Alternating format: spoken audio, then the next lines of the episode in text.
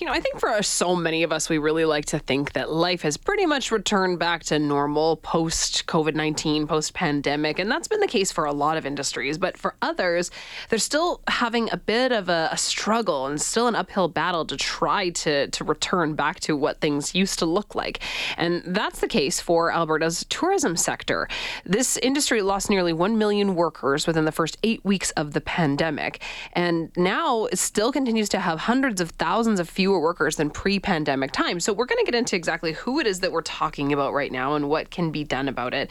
Uh, the president and CEO of the Tourism Industry Association of Alberta, Darren Reeder, is joining the show. Darren, good afternoon. Thanks so much for making the time. Good afternoon. Thank you for having me. So I understand that your your group, in collaboration with Tourism HR Canada, has has released a study that identifies some big challenges that face your industry. Uh, what are some of those big challenges? Can you just sort of set the table for what it is that Alberta's tourism sector is really dealing with? Uh, absolutely. You know, maybe let's just start with the fact that uh, the tourism industry, like many sectors of the economy, had been struggling with filling its labor requirements. And then COVID happened, and bad situations for some sectors went to desperate. And I think that's been the case for tourism. And this is not unique to Canada. This is really reflective of some of the global challenges we have. Uh, what are some of the reasons for that? Shifting demographics, uh, people changing career focus, people not wanting to be in frontline service industries. So, you know, what our report looked at was five fundamental areas of activity where we needed to um, take some policy action to look to make some difference in the future. So some of those are reputational issues, some relate to education, some are around workforce infrastructure, so things related to transportation and housing, which is really a big piece. And then there's immigration. Uh, immigration is a key piece to fueling the future needs of the entire country, not just the tourism sector. And finally, HR practices, just you know how we uh, induce people to come into the industry, changing the whole narrative around what total compensation looks like, because often in the case of tourism, it's more than just the straight rate of pay. It is about uh, the experience people get when they work for different employers, that idea that they can work and play for a career. We've spoken to a lot of different industries that say that they're really having a tough time recruiting people. So, what, what would that look like for the tourism industry? Well, what it's looked like is uh, a lot more challenges. Uh, Pre pandemic, I mean, it's always been a case of people looking for greater pay. Uh, that's a situation that is really exacerbated in Alberta relative to other parts of the country just because of our historical relationship with the resource sector. Uh, there are very high paying jobs at one dimension of the economy in Alberta, and then there are other segments that don't really have the ability to match up at the same level we have people from a demographic perspective that are aging in their workforce life. They're not quite ready to retire, uh, but they don't want to work full time either. So this isn't just a youth employment situation. This is about people that are leaving the workforce uh, that, for tax reasons and other purposes, are not being fully absorbed in the workforce. That could be a part of the tourism solution. Immigration is, of course, key to the future. We know Canada, with its immigration targets, is recognizing the need to replace our natural and declining birth rate that is has really been under underway for well over five decades. And that's a global phenomenon.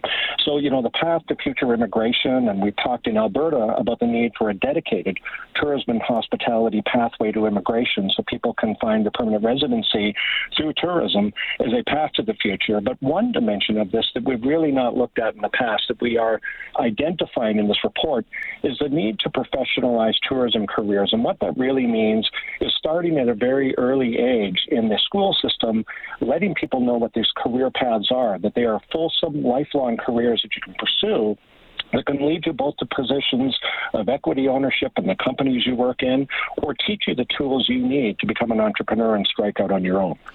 Uh, it seems like a seems like a massive ask with a lot of different uh, different areas to, to try to focus on. What's going to be the main the main approach?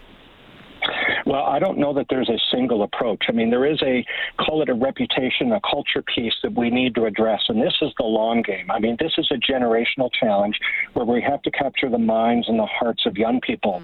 Mm. Uh, not everyone is destined for a university career. Not everyone is looking to be uh, at a professional level in an accredited professional designation. Some want to live their lifestyle in the service of people, with people, and in the outdoors.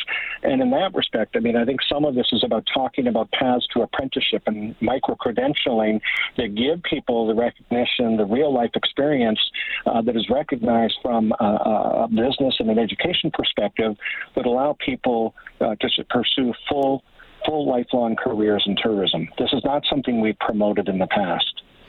How how important is this to prioritize? I mean, tourism is a main a major driver of our economy, Darren. Absolutely. Well, you know what? And this is one of the areas of our economy, quite frankly, with the greatest amount of growth on a regional basis. You know, the unique thing about tourism is it really is about sharing culture, heritage, indigenous experience, the landscape in our backyards. And what it's really to say is this is uh, an industry that's available to any community that has stories, events to share, cultural assets to share. So it is really a challenge uh, of diversification, but told through a different lens. This isn't a traditional set of levers we're trying to pull uh, to capitalize on other resource development dimensions of our economy. Tourism is a part of that natural resource economy, but we're saying we want to tell or tell these stories through storytelling, through interpretive experience, and really these are the keys to smaller communities finding new paths to connect to other local economic and interests. And an example of that would be agritourism. So the ability to uh, put a lens on the idea that there are locally grown and produced foods uh, that are sometimes in season and become part of the seasonal culinary offer that help define what a region is about and also help drive people into an area. So tourism is broader than just this idea of events and attractions. It connects to food and people in place. Sure. I mean, I think there are so many different areas of tourism that you can open things up to and get creative to invite people in for many different reasons. So you've done the study now. You found the state of the labor market for Alberta's tourism sector. Now, do we as Albertans expect a big marketing campaign to try to recruit people into the industry and try to encourage more tourism and highlight some of the benefits of it? What do we see next? Well, I think there are a number of pieces. Uh, again, I mean, there's going to be a piece about a dedicated stream uh, of immigration that looks at tourism and hospitality as a focus. The Alberta government has already said that as a priority mandate. There is the piece of uh, education and trying to get in early at the education level to let people know about these career choices.